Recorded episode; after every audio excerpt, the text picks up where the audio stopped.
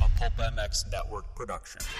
Thanks for all the support, Pulp MX fans. The Pulp MX app is now available for both iPhone and Android based phones. For all your moto needs, shop at BTOsports.com and use the current discount code PulpMX. And don't forget to click the Amazon banner on PulpMX.com when purchasing anything from Amazon. It's the Steve Mathis Show, brought to you by RacerX, presented by BTOsports.com and ThorMX. The original Moto Podcast featuring legends of the past, stars of today, season previews and race reviews, introspection, opinion, facts, and laughs. Here's your host, Steve Mathis. Welcome to the BTOsports.com RacerX podcast presented by Thor MX. Uh, thanks to those guys for coming on. And remember, you can save at BTOsports.com by typing in Pulp MX. Uh, save some money there and support Thor MX as well. Uh, I'm your host, Steve Mathis. With me on the line is an esteemed member of the Michigan Mafia, a two time 125 national winner, and uh, one of the fastest guys in his era through the whoops. Uh, none other than Keith Bowen. Bones, what's up, man? Oh, not much. Just uh, just living the life here in Michigan. It's it's cold here, and uh, yeah. uh, you know, not doing much of anything. Working. Right. Um, you uh, you gonna make it to any races this year? I saw you in India, I think, a couple years ago. Yeah, I usually try to go to Indy every every once in a while. I get out to Redbud, but uh, Yep. I don't I don't really get to too many. Um, this Saturday, for the first time, I'm going to go uh, see the Nuclear Cowboys and uh, Oh, nice. see what that's all about. Yeah, yeah. Um, hey, so what are you doing now for the for the fans that are listening? Uh, what's going on in Keith Bowen's life? Uh, where are you working? What you doing? Um, I'm a mechanic at a bike shop here in Waterford, and Mm-hmm. uh, they uh, they work on bikes. I do uh, it's a sus- suspension shop, uh, Tech Care Suspension, and um, I don't do a whole lot of suspension. I'm more of a uh, actually a ATV right now, snowmobile mechanic. But, Yeah, right. Huh? but we do bikes in this a lot of bikes in the summer, street bikes, dirt bikes, Yep. little whatever. Do you do you ride much at all? Do you get out at all?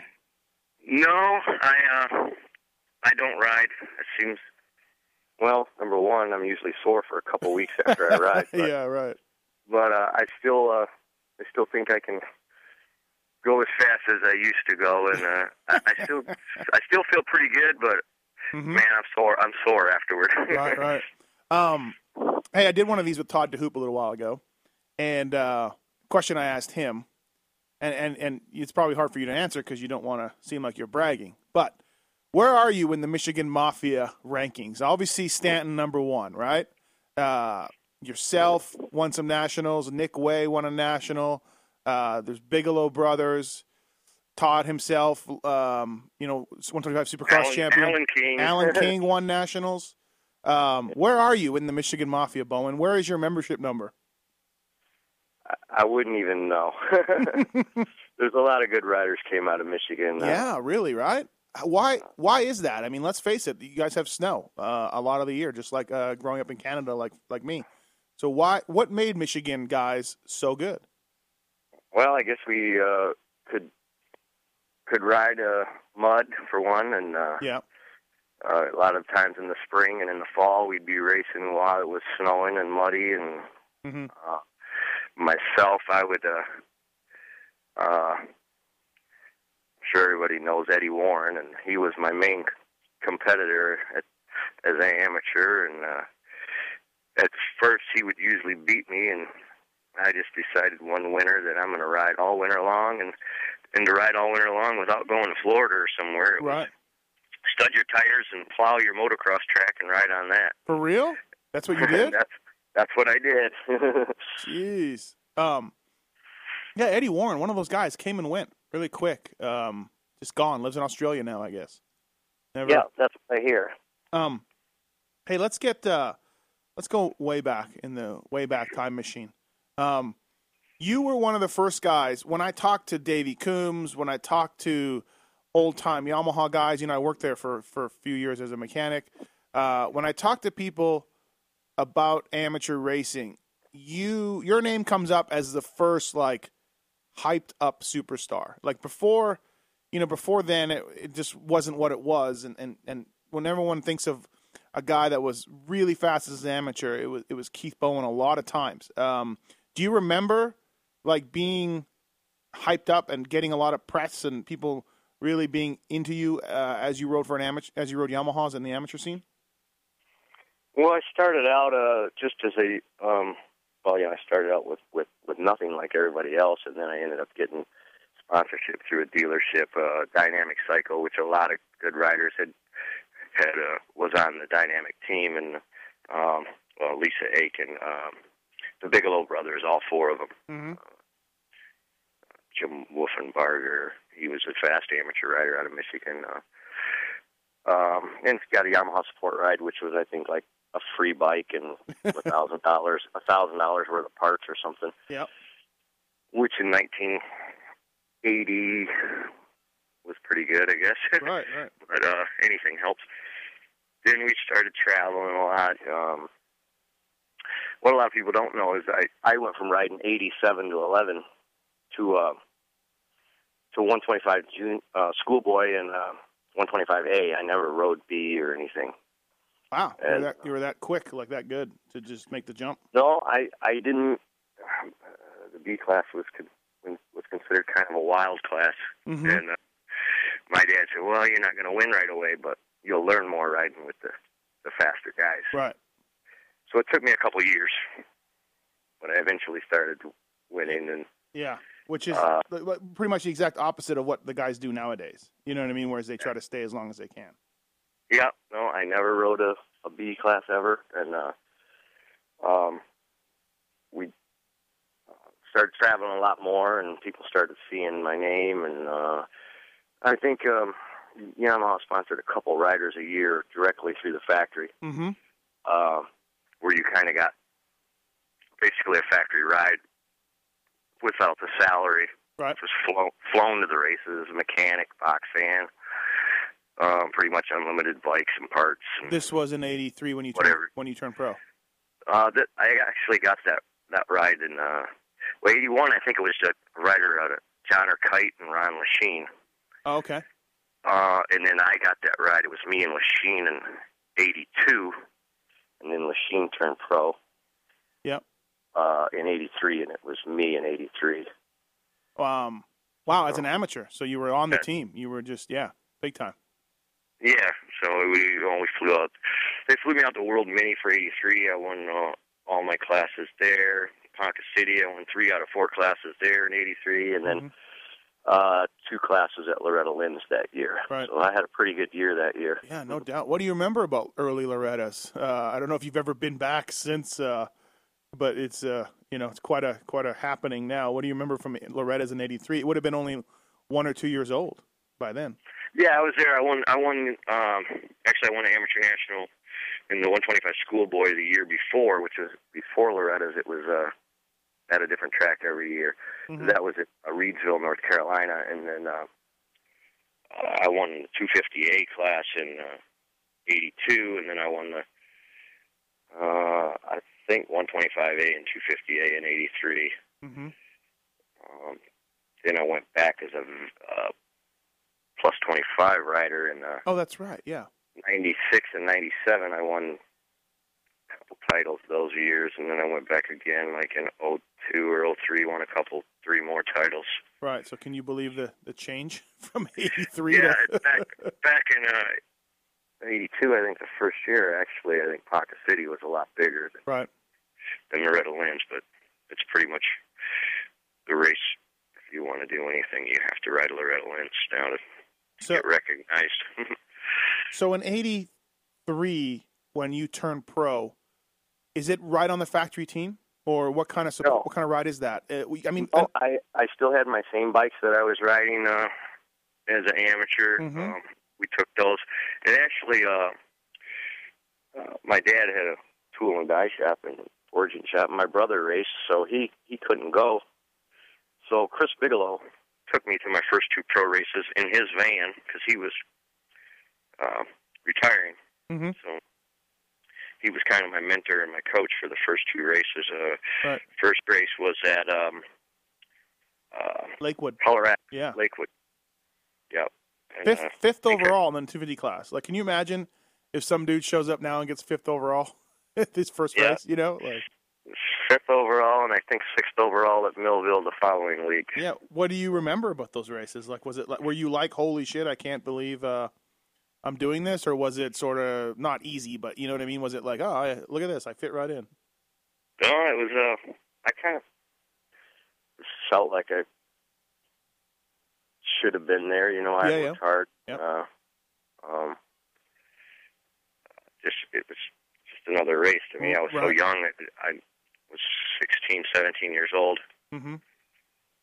Um, and yeah, eighty three would have been like Bailey, Hannah, Glover. No, I mean, Glo- Glover's in five hundred then. Um, yeah, Bailey, Hannah, and and uh, Lyles and those guys. Yeah. Uh, uh, so eighty four. Do you get a fla- factory ride for eighty four? Yes, eighty four. The end of eighty three, I uh, Yamaha's like, holy Yeah. crap. had some different off. I had a, a couple offers, and I and I went with Yamaha.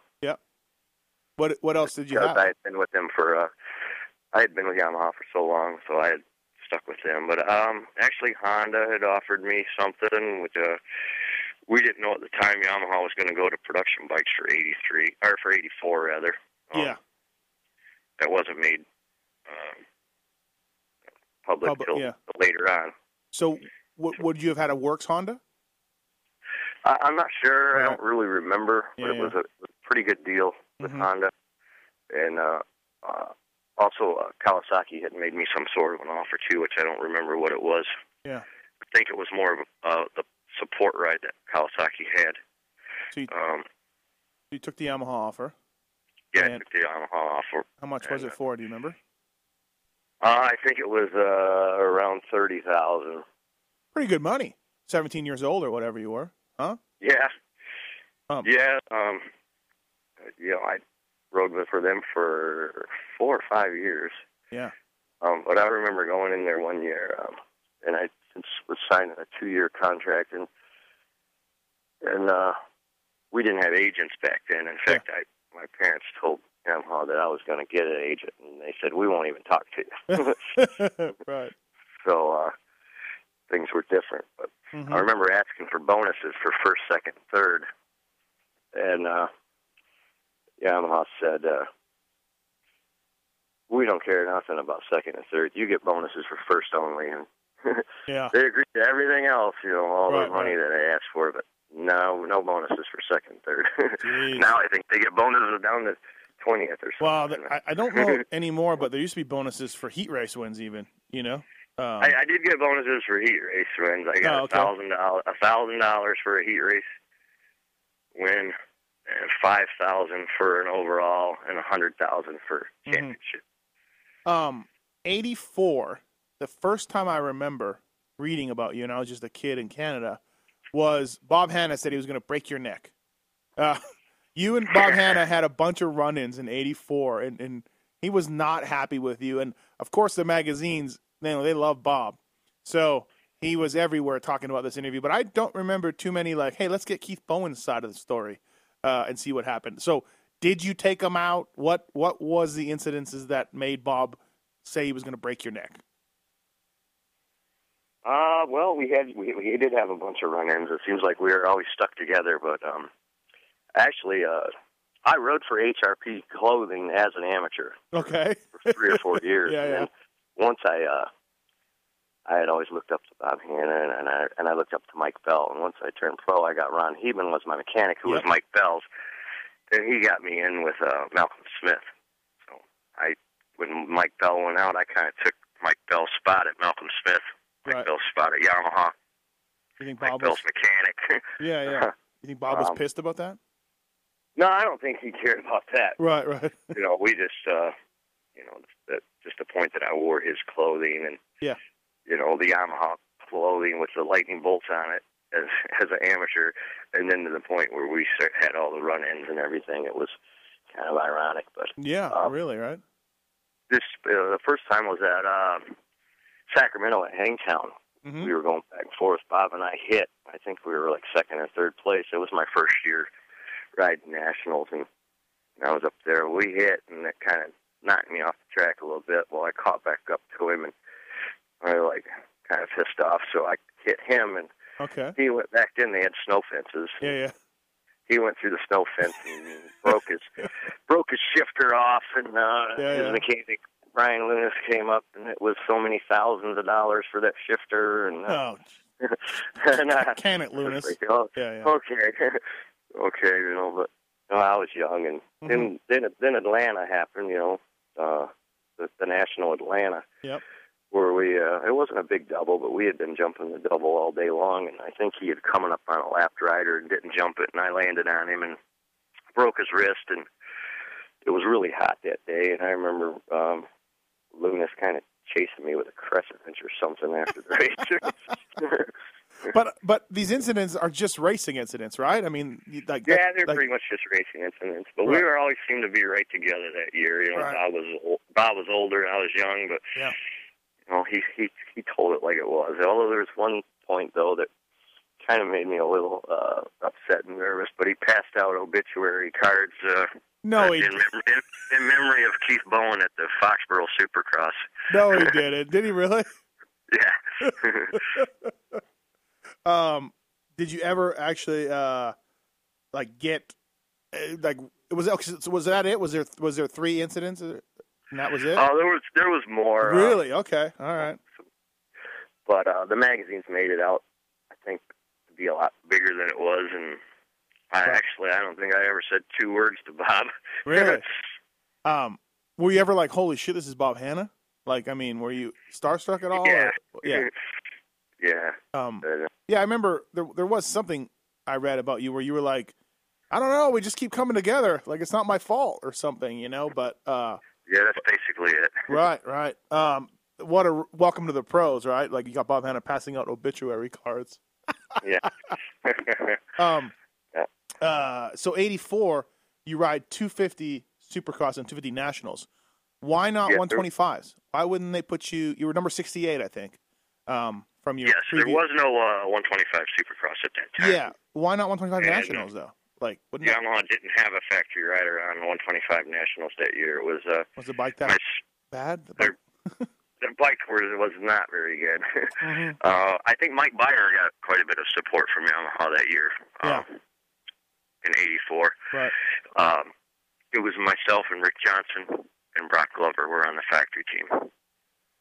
Uh, how'd you get along with those guys? They're kind of California El Cajon guys. Were they cool with you? Yeah. Yep. Yeah, Rick, er, I got along with him fine. Um, got along with Ricky real well. RJ won the title that year, two fifties. Yes, he did. Yeah, which you know against Lachine on his factory Honda. Right. Was there ever a point where you were riding behind Hannah or Lachine and watching their bike and going, "Man, that could be my bike"? Instead, I'm on this production thing. Yeah, those bikers were pretty. Uh, they were unreal. Yeah, yeah, no doubt. You you were always good in the whoops, um, from what everybody says. Anyways, like you know, talk. I we, I did one of these with Ron Heben. He talked about you in the whoops. Uh, everybody I, I've spoken to says you were great in the whoops. Do you think you were great in the whoops? And if so, why why do you think that was? Well, I don't really know, and I was pretty good in the whoops. there. Okay, yeah. So, so you admit it.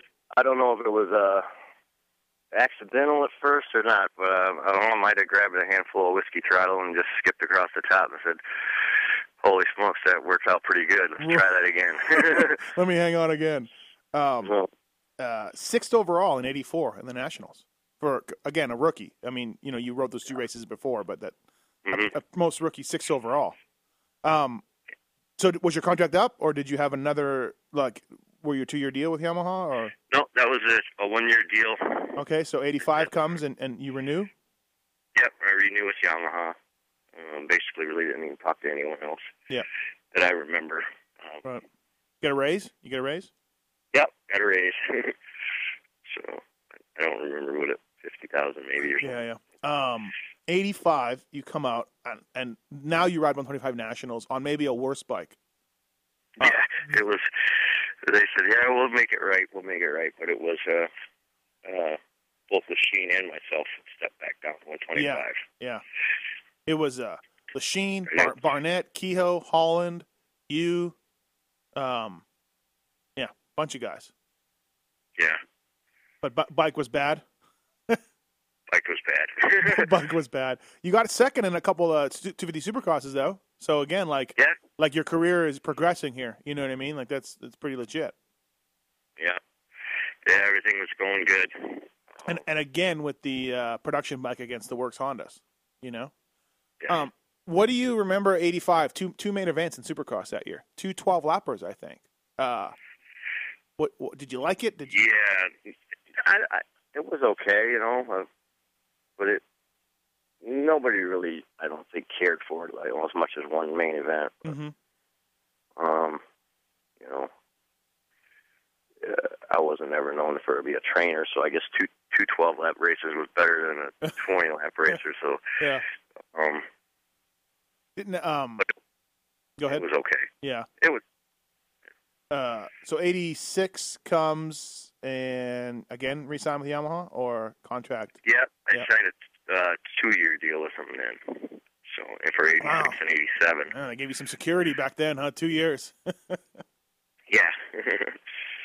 yeah, that was a 86, deal, I guess. 86 might have been your best year too. Fourth overall in the 25 nationals, and you were on production. Everybody was on production bikes now, and uh, and fifth in Supercross. Um, pretty pretty legit. And I think you won you won Southwick and um, Southwick National, and then I think you won the next race too. Let me double check. I won uh, Lakewood, I think, or I might have. I don't. They switched around that track, but it was Colorado. Yeah, yeah, and and and it was uh, like two weeks in a row that you won, right? Let me no no two out of three nationals you won in '86. You you were against Mickey Diamond, uh, Holland, Kehoe, Eddie Warren, your old nemesis from Michigan. Um, what do you remember from that Southwick win though? Like what what were your moto scores and and and talk about uh, riding in the sand and, and what what do you remember from that day? Um, actually, I just remember how rough it was, but uh, w- everything went good. I think I went either one three or three one. Mm-hmm. Um, you know, I remember my parents not being there, and I, you know, I they wanted to go for the, some reason they couldn't go that weekend. Something with my brother when he was racing, so Yeah. um, but you know, it was a good feeling, great feeling. And winning winning an outdoor nationals, what what everybody dreams of as a kid that races. Yeah. So Uh, everything went real good. bike was better this year. Yeah, the bike was a little better, but it still was wasn't as good as the Hondas. Yeah, no doubt, right? Um, Yeah, but, but you know, I won uh, Colorado, which is robs a lot of horsepower, so Yeah. we're, st- we're still proud. You know, couldn't have been that bad. well, Colorado was hard pack, so you're probably hooking up more than the other guys. yeah, maybe. you know what I mean? You were so down on power that it was. I watched um, '86. I watched uh, maybe maybe um Gainesville '86. I watched and Mickey Uh-huh. Diamond. I mean, obviously Mickey Diamond was a great rider back then, but Mickey Diamond blew by Holland like he was standing still coming out of a turn. I was like, oh my god, poor George Holland. Like, just see you later. Motors by him. I imagine the Honda was pretty good. Yeah, the Suzuki's were uh, we're we're kind of struggling then too. Yeah, yeah, really. Um, but uh, George Holland and Kehoe, they rode them good. Um, we we all had some pretty good finishes. and you had those sweet number nines on that Heeman made you. Yeah, he cut those out by hand. Oh, I know. He told me all about it. He says he still has a template in his garage, you know, in case I want to do it. But uh, you know, that that was when the mechanics could could do a little di- little bit different uh, stuff here and there. Yeah. Um, yeah, there were no uh, graphic kits. Yeah. You know, single single stickers on the fenders, and then cut out the numbers. Yeah. Or you just put the plain old box numbers on that you buy. Yeah. Were, were you were you living in Michigan then, or were you living in Cali full time? What was your No, I, I always lived in Michigan, and uh, either we'd go to uh, California or Florida for the winters. And okay? Usually Florida. I, I never left California. Uh, did you did you, so? How did you practice? Did you ride motocross just in, in Michigan? So that's where you like. Where would you practice motocross in Michigan in the summer? Did you would you have land and your own track, or would you go to local Yeah, I place? had I had land. Uh, I bought some land and uh, Mm-hmm. had a track on it. Okay. So that that was There was always places you could go and Right. ride. It wasn't like it is today with you know, right. everybody no no tracks around. So Um, in uh in the Ron Heben podcast I did, he said again, he, you you were pretty unpredictable because you could show up one weekend and just be on. You know what I mean? And that was it. And this was like a Southwick or a Lakewood. People couldn't Yeah. couldn't touch you.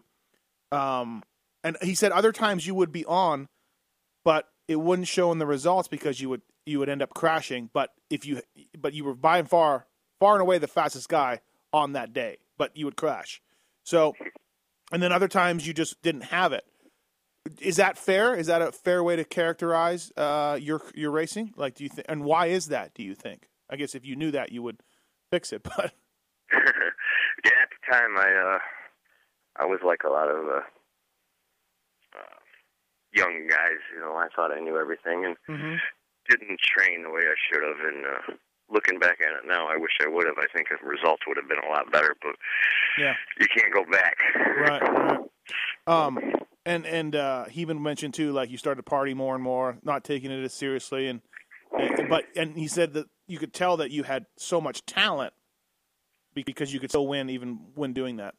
Like, were there Yeah. were you like a machine, like where you wouldn't ride all week and and win or do really well, or like did it get that bad where you would wouldn't ride for a couple weeks, or was it always better than Oh that? yeah, it, it, it was that bad. we, we- Really? We wouldn't ride at all. I wouldn't ride at all.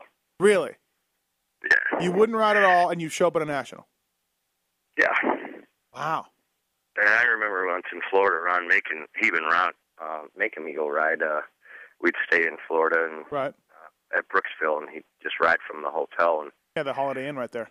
at the Holiday Inn. Yeah, Yeah. and he filled my bike up and put a new tire on. and Said, "Don't come back till the gas tank's empty. Your tire's bald." So I just go back in the back and burn my tire off and drain my gas and find a nice shade tree and take a little nap. Really? Wow. So yeah, that, that stuff Lachine told me too about him. You know what I mean? Like he, his dad, he didn't want to ride. He just didn't have it in him, but he knew that he was good enough to get away with it on the weekends. yeah, he he got away with a little more than I did. His results, Yeah, really, right? Um, but I was pretty close. it was you, you guys were neck and neck for putting the least amount of effort and getting the best results. yeah. Um, not something I'd I'd recommend. yeah, well, like you said, it, it's it, you- everybody has regrets. You got to, but in '86 you got second at Redbud, you got second at Broome, uh, Tioga, you know, uh, some really good results, e- Yeah. e- even still. So, uh, '87 comes and you move up to uh, to uh, 500s for the Nationals too. I remember that, and 125 Nationals still, and then 500s when. Uh, no, 250 Nationals and then 500. Two fifty Yeah. and five hundred. Yeah. Yeah. Out of the 125 class, is that your choice or Yamaha's choice? Yamaha's choice. Were you I okay? mine as well. Yeah. I was tired of Yeah. one twenty five. But Were you? Yeah. What what what did you think of the bigger bikes? How how, how was that season '87? eighty seven was not a good season. Uh, it was uh, uh, kind of the Yamaha guys and I were butting heads a little bit. And, uh, Like McCarty or was it Ken Clark? then? Yeah. Uh, I believe it was Ken Clark. Yeah. Uh, uh, one guy I always did get along with and, and really respected was Larry Griffiths. But, Yep. Uh, he, he was really a good guy. Mhm. And I got along with Keith fairly well, too. Um, Were they were they were they on you just for not training and stuff? Or like was it that kind of stuff? oh, yeah, they would. They would call me every night and make sure I was in bed. And little do they know, as soon as they hung up, I'd be gone. Yeah. I mean, how how bad did it get? If you don't mind me asking, like, I mean, was it? I mean, was it? it, it got pretty bad. Yeah, really. Um, uh, ag- again, not riding, partying, not training, showing up on the weekends and trying to hide it, basically. yeah. Man, you still did pretty good, Wow. Bones. you still got some Yeah. good results. Oh. Uh, uh, fourth on a five on a YZ490, third on a YZ490. yeah, that was a that bike was kind of a pile, but Yeah, But- especially compared to the like I said the Hondas. But right, right. we made the best of it. We had I think a few good results on it. And What- then Daytona, Daytona of course was Well, yeah, that's that's where what it should have been. that's what I want to get to. Um, you know, one of the greatest wins in our sport is Ricky Ryan winning 87 Daytona in the mud. Um, and everybody remembers that, and Ricky Ryan celebrated, and, and as he should, it was a great ride. But in talking to Bob Oliver and others at Yamaha when I was there, you were gone. You were checked out, and your uh, ignition melted. I believe. Um, is that how is how far of a lead did you have? It was muddy, and of course you're Michigan. You're good in the mud. Yeah, I think it was about 20 seconds. That much, huh? Jeez. and uh, I think one or two laps to go. And it wasn't. It was a rock got stuck in my chain.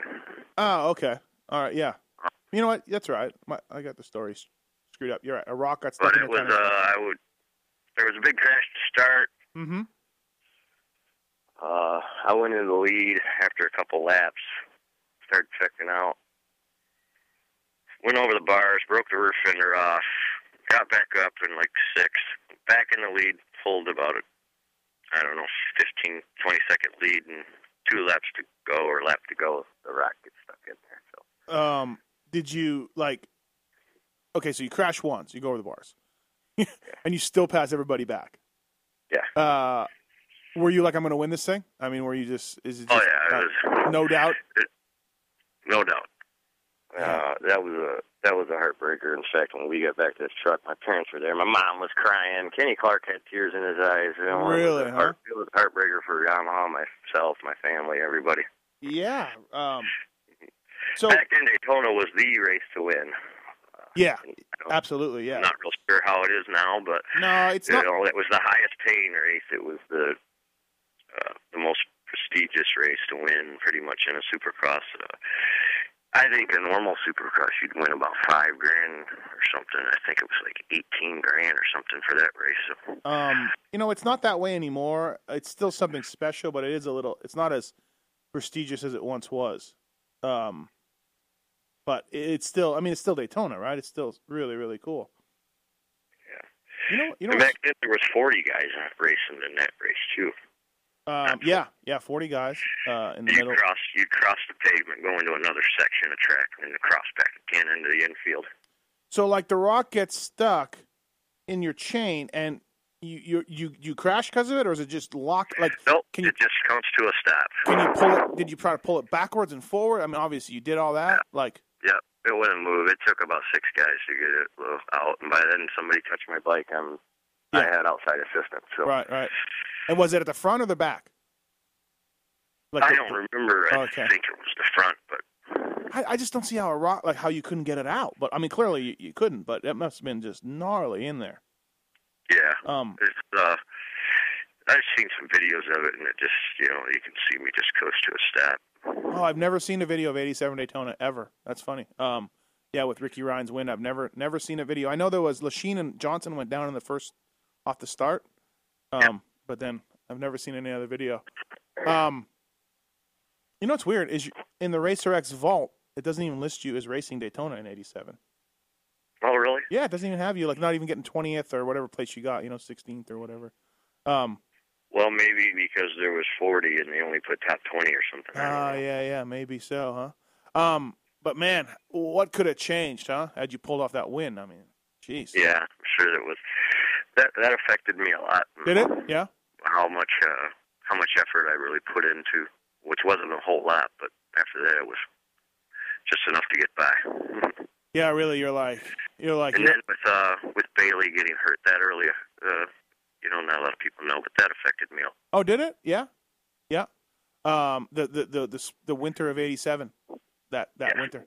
Um, were you there, or just? Uh, No, No. I, I, I don't think I was was, but uh, a lot, a lot of Yeah. yeah, a lot of guys are like they couldn't believe it was Bailey who got it was, hurt, you he know? was he was the best, and nobody would expect him yeah to, to to to get hurt like that. Um, the smoothest, rather I should say. He was so smooth and perfect and precise. Right. So eighty seven comes at the end, and uh, um, just I mean, they're you you already know Yamaha's not going to hire you back, and you probably don't want to be back, right? Like you're button heads. Actually, uh, they did make me an offer, but I thought it was an insult, and, and I wish I would have took it today. But as a Right. as a young as a young uh, I don't know what I was twenty three, twenty four year Yep. old. Yep.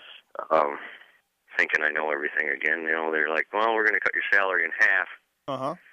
uh, but we'll still give you a full factory ride. I was like, That doesn't sound that bad, actually, Bones. Screw you guys. I'll go ride for free, which I did. I went and rode for Tough Racing for free. But, Yeah. Uh, I had contingency down to 20th instead of Yeah. a first only bonus, Right. which kind of made up for a salary. So the Tough Racing bike, it, well, it, it ride wasn't that bad, and, and and I really got along good with Dave Analek. It's that time again. Thanks for listening to the Racer X podcast show, brought to you by BTOsports.com, presented by Thor MX. I appreciate it. Don't forget to click on the Amazon banner on pulpmx.com to help out pulpmx.com. We appreciate it. Listen to these commercials, buy from these sponsors. Thank you for listening. See you on the other side.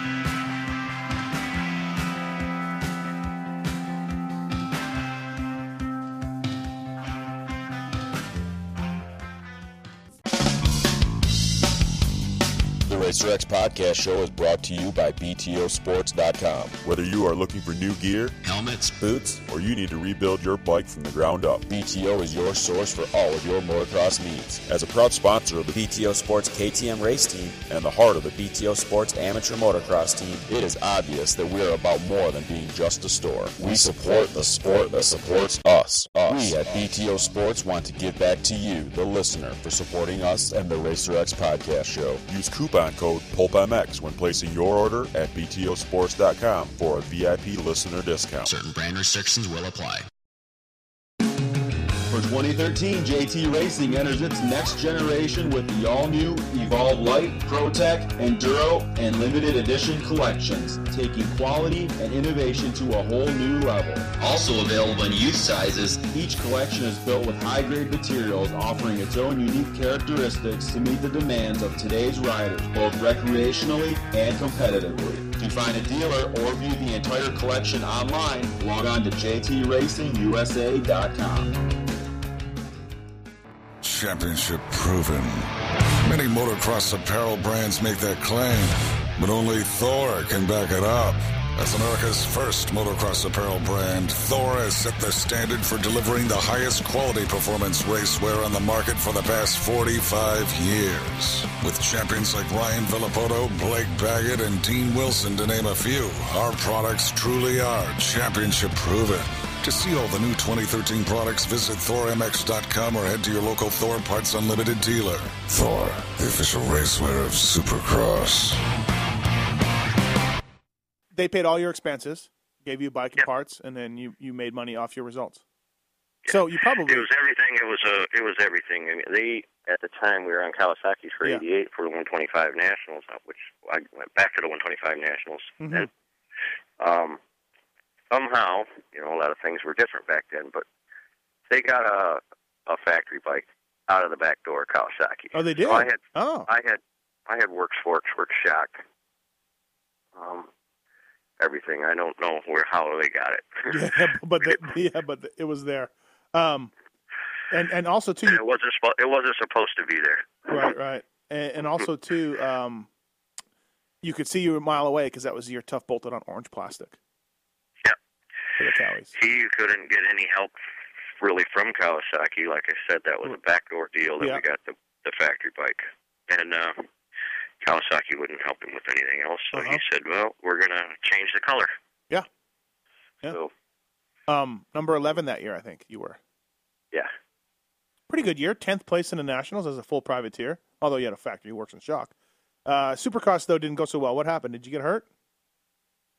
um, no, that was uh just a, s- a spiral downhill from there, pretty much. Yeah. You know, I really didn't care. I just wanted to uh, to get my money and Yeah. whatever money I was making enough to get by and just Yep.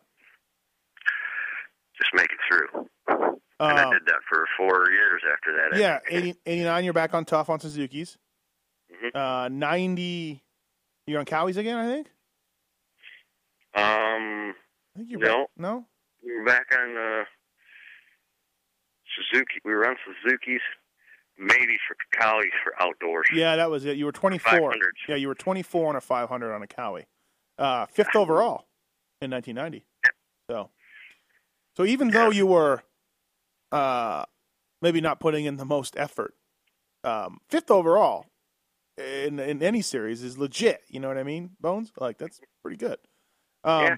you know, ninety one. You got uh, ninth and eighth, ninth in MX, and and eighth in in uh, in five hundreds again. So I, I can't help but see noticing your results al- always better in the nationals than Supercross, huh? You're more an outdoor guy. Yeah, I was more an outdoor guy. I mean, did you just not like Supercross, or like you said, when Bailey got hurt, did it freak you out a little bit, or Yeah, it really uh, it really freaked me out. Yeah, or, no, back then it was unheard of.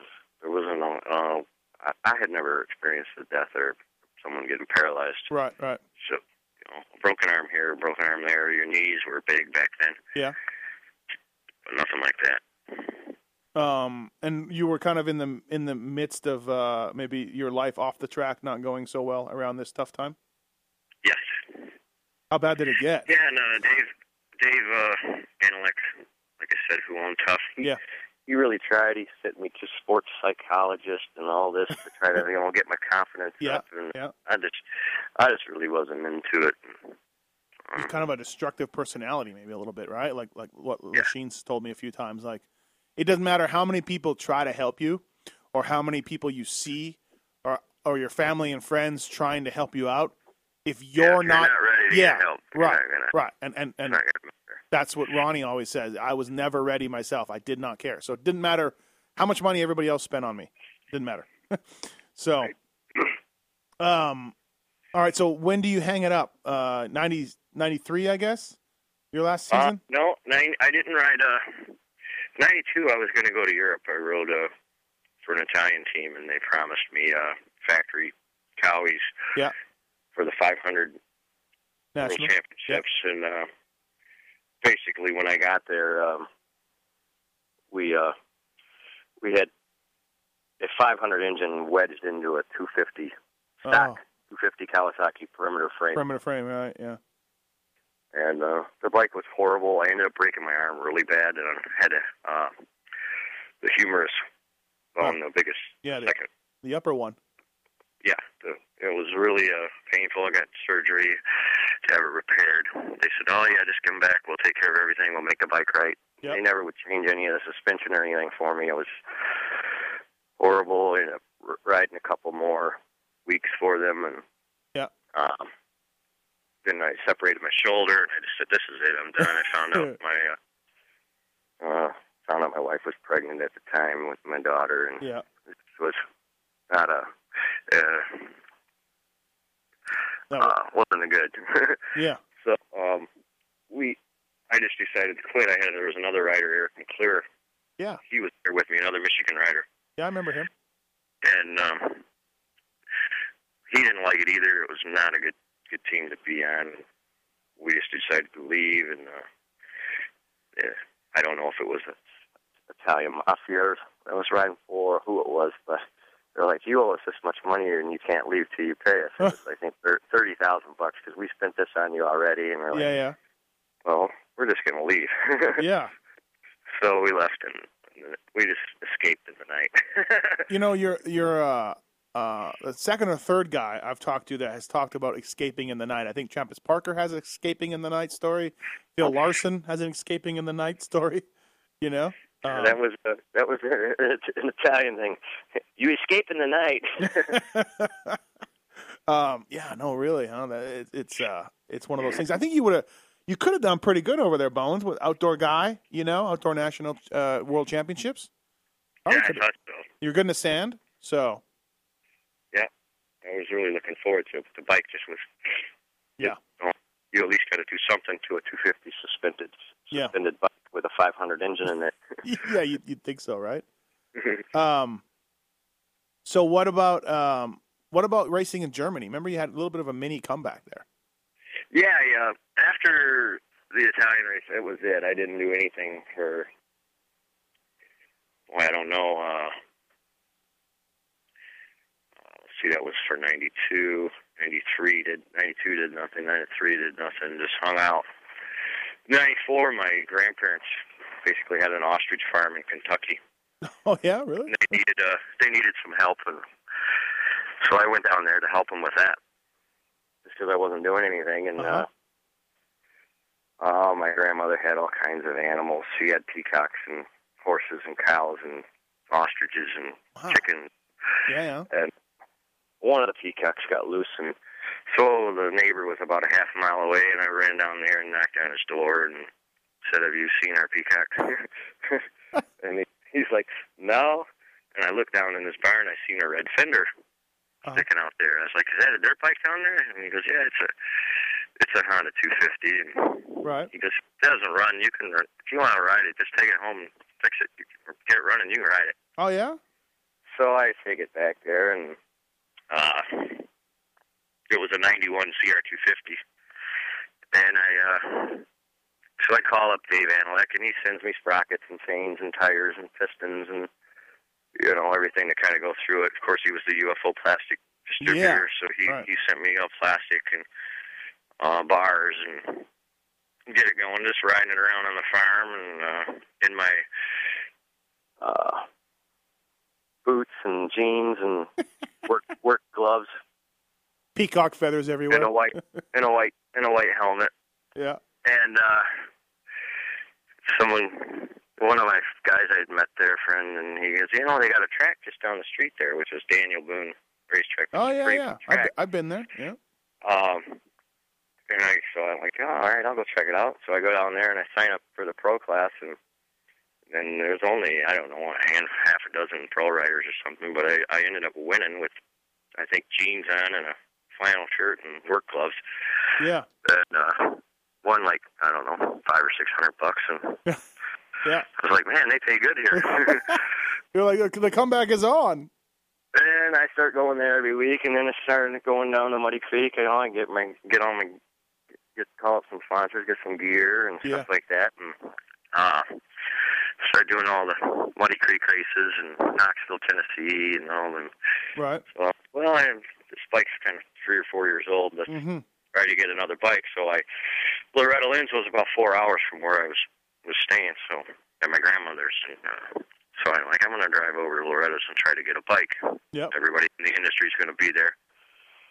So I go ask Yamaha, and they're like, "Oh no, we don't. We're not really need any vet riders." And Kawasaki pretty much said the same thing. Yeah. And I go to KTM, and they're like, "You can take a bike right now if you want." so They're tapi they're tapioca they're tapioca orange, but you can take them. Yeah. Yep. And uh, you know, they had their supercross guys were I think Kevin Crane and Ty Wallace at the time and they Right. weren't really known for motocross at that time. Right. And uh, so I come back and I start doing all these uh, regional races on uh, the KTM 250SX and uh, doing good and get some cycle news coverage and Yeah, you, everything. you were kind of killing that Muddy Creek area. I remember that. You were doing pretty Yeah. good at those. Yeah. Uh, yep, doing that. And Daniel Boone, Muddy Creek, uh, from Georgia. I go to down to south, far south is Georgia, and you could, you know, I was making probably a thousand a weekend clear, Wow. Yeah. and uh, doing local doing stuff. great racing Friday, Saturday, and Sunday. Mm-hmm.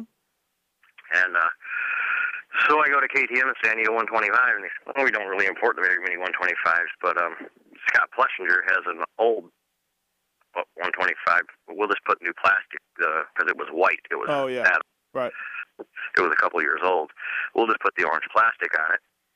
And uh, so I go up to Ohio and pick up the bike, and it's pretty rough. And um, Kirk Patel from KRW Cycles was a really good KTM mechanic. Mm-hmm. He went all through it, and that bike was really fast. And um, we start doing arena cross, the Sam Gammon arena crosses. Yeah. Yeah. Right. Uh, Jim Neese, Jim Chester. Jim Neese, Jim Chester, and all me, Jim Chester and I would battle back and forth and ram into each other and try to kill each other. And old Sam, you know, we'd get our purse money, and old Sam would come up behind us and stick his hand in our pocket, give us a couple hundred extra bucks, and said, "Good show, guys." Oh yeah. Yeah. Yeah. So, um, so I go to KTM and they're like, "You need any parts? Here's some parts. Uh, you want a box fan? Here's a box fan and a credit card for gas." You're like I'm So I back. was I'm getting- back. I was getting pretty good coverage, you know, just racing uh, amateur races, and uh, Right. uh, I went up to Rod Bush and I said, you know, a lot of these dealers, KTM dealers, are calling me and wanting me to come to their area. Mm-hmm. Um, I said, let's send a fax out to every KTM dealer and tell them, you know, if they want me to come to their area for a race, this is what it's going to cost. This is what I'm coming home with, rather. Yeah. And uh, if uh, if this, if I win that much from the track, it doesn't cost you anything. If I win Right, you're two guar- hundred yeah, dollars, guaranteed If I win that- two hundred dollars from the track, it's going to cost you the extra. Right, right. right. Look at So, you, they're like- businessman. Yeah. Or, Well, so we did that, and it was just unbelievable. You know, I was in Arkansas racing, and then Wisconsin, and all these different dealerships coming there. And I said, I can't guarantee I'm going to win, but I'm going to put on a good show for KTM at all these big local races. And it worked out good. And Yeah. we were down in Florida at the Winter Olympics in '96, Mm-hmm. '97, I can't remember. '96. Uh, and I get back home, and on my machine there was um, German team that had just won the world championship in the 500s, which was the premier class in GPs with Shane King. Mm-hmm. and uh, they asked if I would be interested in coming over there to race GPs. And I said, you know, I'm I'm over 30. I said, uh, I was like a lot of the young guys when I went to Europe before. I'd go get my show up money, Yeah. say how bad the food sucked, and uh, Yeah. come home. Right. Mail it in. Right. I said, uh, I'm going to do this. I said, it was a two year deal. I said, I'm going to do this. I'm going to enjoy myself. I'm going to work hard at it this time. But I said, I'm going to live the way they live there. I'm going to eat the food they eat. And I said, I might never get this opportunity again. So let's do it. And I went there and. Uh, Were you, know, we- were you off the track? Were you were you in a better place off the track at this point? Like Yeah. yeah. So Yeah, everything was, was good. right. Okay. So yeah, you were like legitimately coming back. Like I trained. you trained. Uh, yeah, I actually was training. right. Right. No, that's but, uh, that's cool. I had a few good races. I won some of the German nationals. Mhm. I don't think I, no, I never won a GP, but I, but I had a few good finishes, sixth or something, or s Mm-hmm. you know. Um, I won some international races, which were big, you know, because you had the Shane Kings there, you had the uh, uh, Joel Smits there, you you had the Andrea Bartolini, the all top guys. Were you on a 380 or were you on a 500? I was on the uh, 380 at first, but I was actually the first. Uh, well, Yamaha had their four stroke there, just the same. Uh, Yeah. You were probably at Yamaha then in '97 when Doug Henry was on it. Uh, but Yamaha had that bike in Europe. Yeah. With, uh, Peter Johansson, I think, Yep. and maybe Bartolini. Mm-hmm. But other than that, there were no four strokes. But I was on the LC4, heavy Yeah. LC4 KTM 6 6. Actually, it was a 680. Jesus. Wow. How was And, that? uh, we got it going pretty good. Oh, we got it going so good. I mean, you, you know, as a mechanic, you can have tons of horsepower, but if you can't use it, it's pretty much pointless. So right. we had to tune it down a little bit. Yeah. It was, uh, and we were trying different things, uh, working directly with fac- the factory in Austria. You know, we had Yeah. uh, one of the biggest things that I was riding with, testing with Heinz Kindergartner and uh, myself and a couple other guys with um, we put the gas tank under the seat. Oh, And, yeah? uh, Wow. and pretty much everybody who rode it was a s- like a second a lap faster. Yeah, yeah. but we couldn't just because there was no um, slipper clutches. There was it was so much engine braking that Yeah, yeah. kind of balanced everything out. Right, right, right. And um, when we came back with that flight, well, we didn't use it. We couldn't get the, the gas tank. Go back to that. We couldn't get the gas tank big enough. Number one for the forty-minute motos Yeah, yeah. T- t- yeah. fit under the seat, Right. and uh, the tire would, wouldn't last for the whole race because it, it had so much traction. Yeah, yeah. Wow. The weight on the with the weight Yeah. back there. Yeah, the weight on the bike and yeah. Huh. Um, but then we brought that bike. We came back. Uh, I was riding for the Silent Sport team. Yep. So they make muffler packing. Right. Uh, we brought that bu- that bike back. We shipped all you know my factory bike, everything back. Um, I rode the four stroke nationals that year, and which we won. Um, the year before that, I got 2nd Mhm. battling with uh, with Mike Young, who was Huseberg. Right. uh, him and I got along really good racing. That. It was a fun series, the East Coast Four Stroke Nationals and Fall Classic. I did Big them. Uh, series back there. I did them with Kelly Smith in 00 and 01 on a Oh. KTM. Uh, he won. He won both years that we did it, and it was right after Steel City. Basically, you hit the road for six weeks. Right. So. Yeah, you made. And Kelly Smith in '97, the year I won, he was on a Husaberg. He Yeah. rode a couple. Yeah, that, that would have been right when his he started getting with KTM a little bit. Yeah, 'Cause Yeah, KTM had but- bought bought Husaberg. Right. But um, yeah, we did that, and then uh, I was the silent sport team for '98. Kind of went belly up. The the main finance guy, Uh-huh. just, just like all the a couple of the teams are doing now. They're all the finance guy backs out, and you have all the support you want from KTM. KTM, not a finance guy, you're not going racing. Yep. So they made sure I got on another team in, um, in Germany, but I went. It was a 125 team, and I'm 30 something years old on a 125 racing with all these kids, and This would have been what ninety eight. yeah, and I, I Yeah. ended up getting hurt. And I came home and uh, just said, "That's it. I've had enough." Right. Two years. You know- two year comeback and had enough. you, I believe you rode for the Knipe racing team in Germany. Knipe. Yep. Uh, Thomas Knipe. Yeah, I I worked for Thomas Knipe in the winter of '99, the year after you were there. Billy Lyles got me the job. Mm-hmm. I hated Thomas. I did not get along with well, Oh, Thomas. I didn't want to. I don't like to talk bad about people, but he wasn't the easiest to get along with. It was No. his way, no way, and he was Ah. a racer. And they, oh, and I says, "No, I want it this way." Yeah. No, I remember hearing stories because there was an American mechanic working for you on the team, I think. Um, and uh, um, yeah, I remember hearing stories about you, and you know, of course they all blamed you. You know what I mean uh, for being hard to work with. But then, example A, I worked for a guy from Finland, and his rear brakes were like, you know, basically worn down on his practice bike. And I said to Thomas, "Hey, I need some rear brake pads," and he said, "No, those are still good." And I said, okay. I put them back in.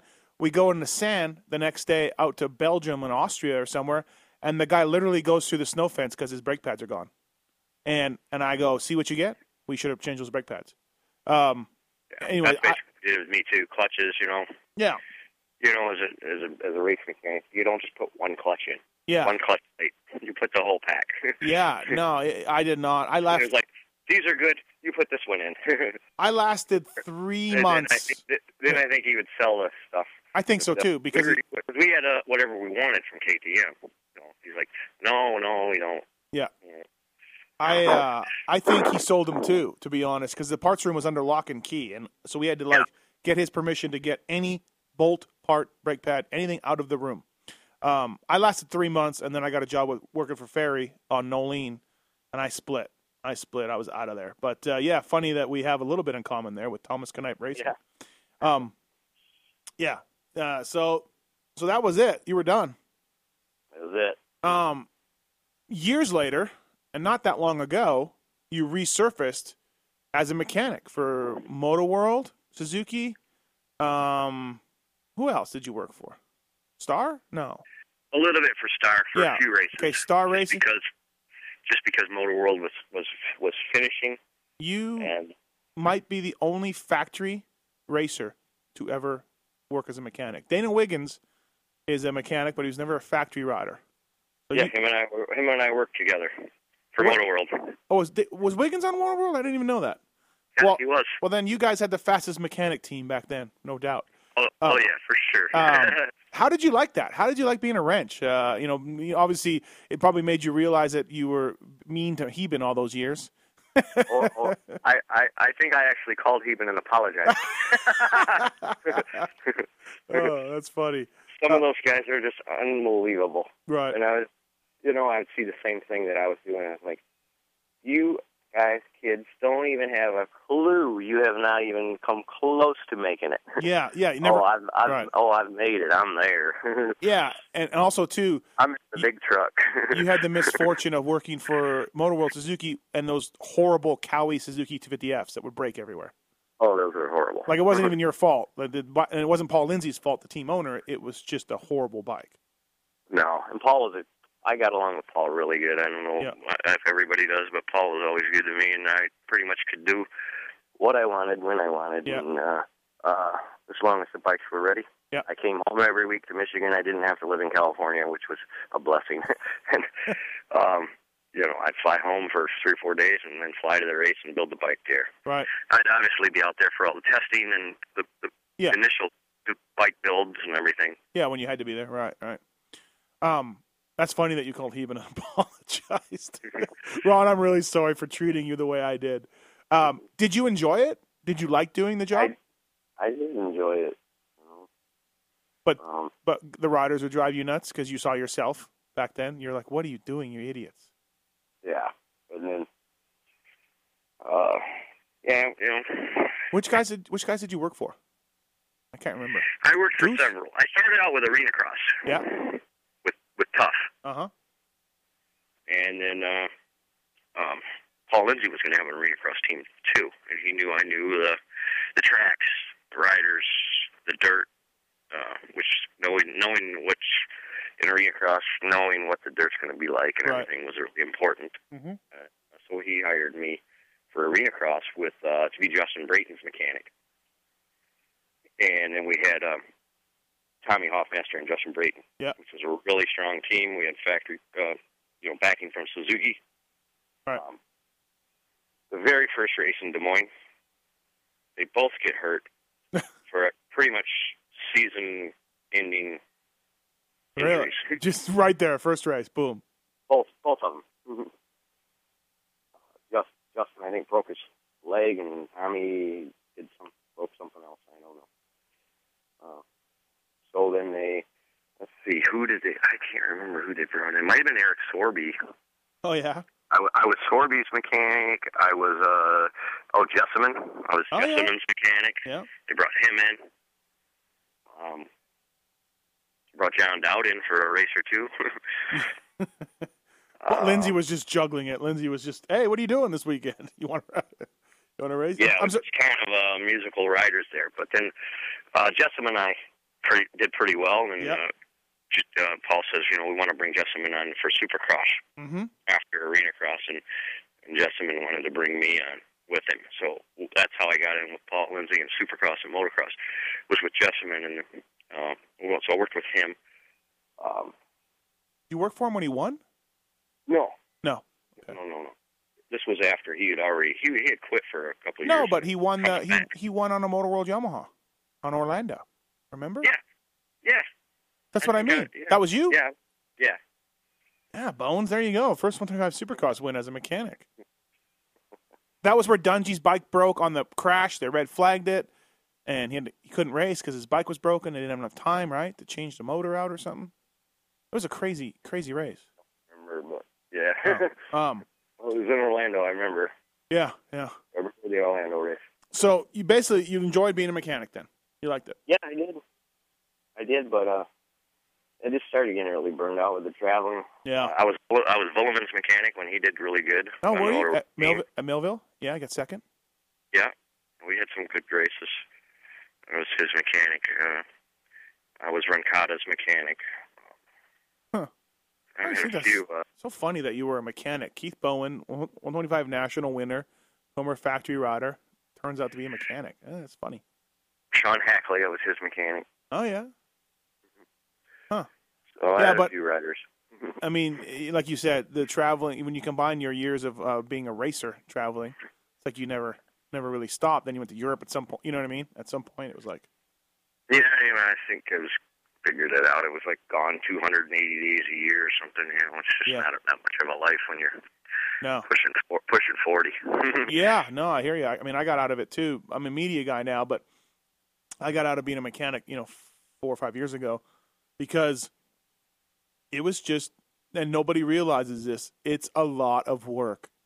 It, and I don't know how guys like Tony Berluti and Goose Gosler, how they keep doing it. Berluti's been a mechanic since 88 or whatever.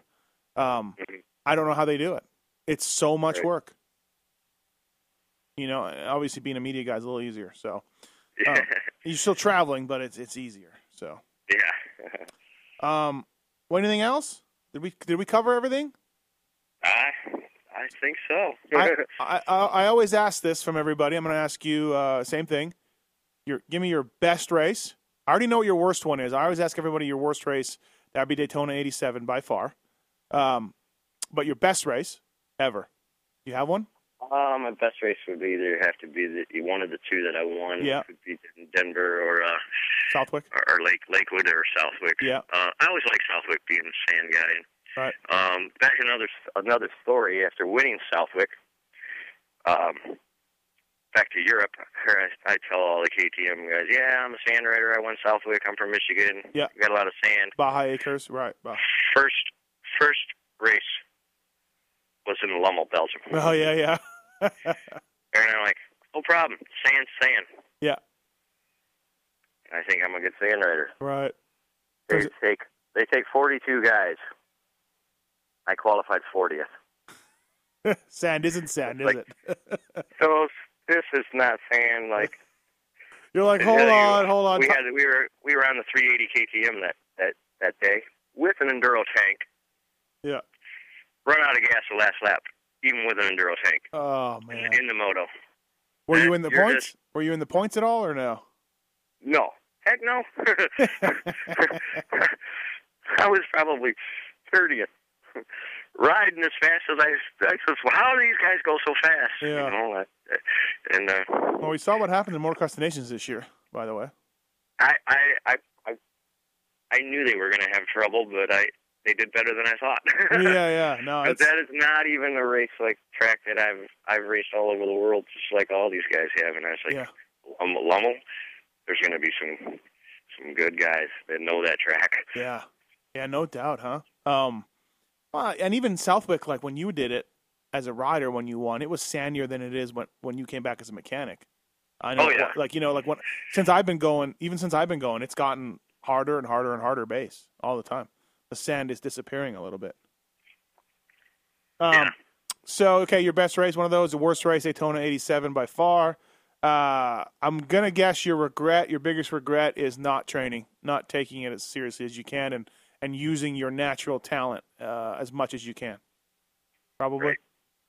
That would be correct. yeah. Poor poor Heben. Probably you, you probably gave him an ulcer. Yes. I, I remember him trying to get me to train. I think he hooked his dog up to me and said, "Go." Told his dog to go. Uh, funny. Um, I think I remember. well, hey- Or he'd tell me to go run, and I'd run and get a cab ride back or something. oh my god, it just sounds just like a lot like Lachine stories, to be honest. Um, Uh, well, hey, uh, Keith Bowen, thank you for doing the uh, BTOsports.com Racer X podcast presented by Thor MX. Uh, great stories, man. I appreciate it. Uh, you're, you're a guy that's been on my checklist to do for a long time now, and I'm glad I, I'm glad we got to talk and uh, people got to hear your story, man. I, I really appreciate it.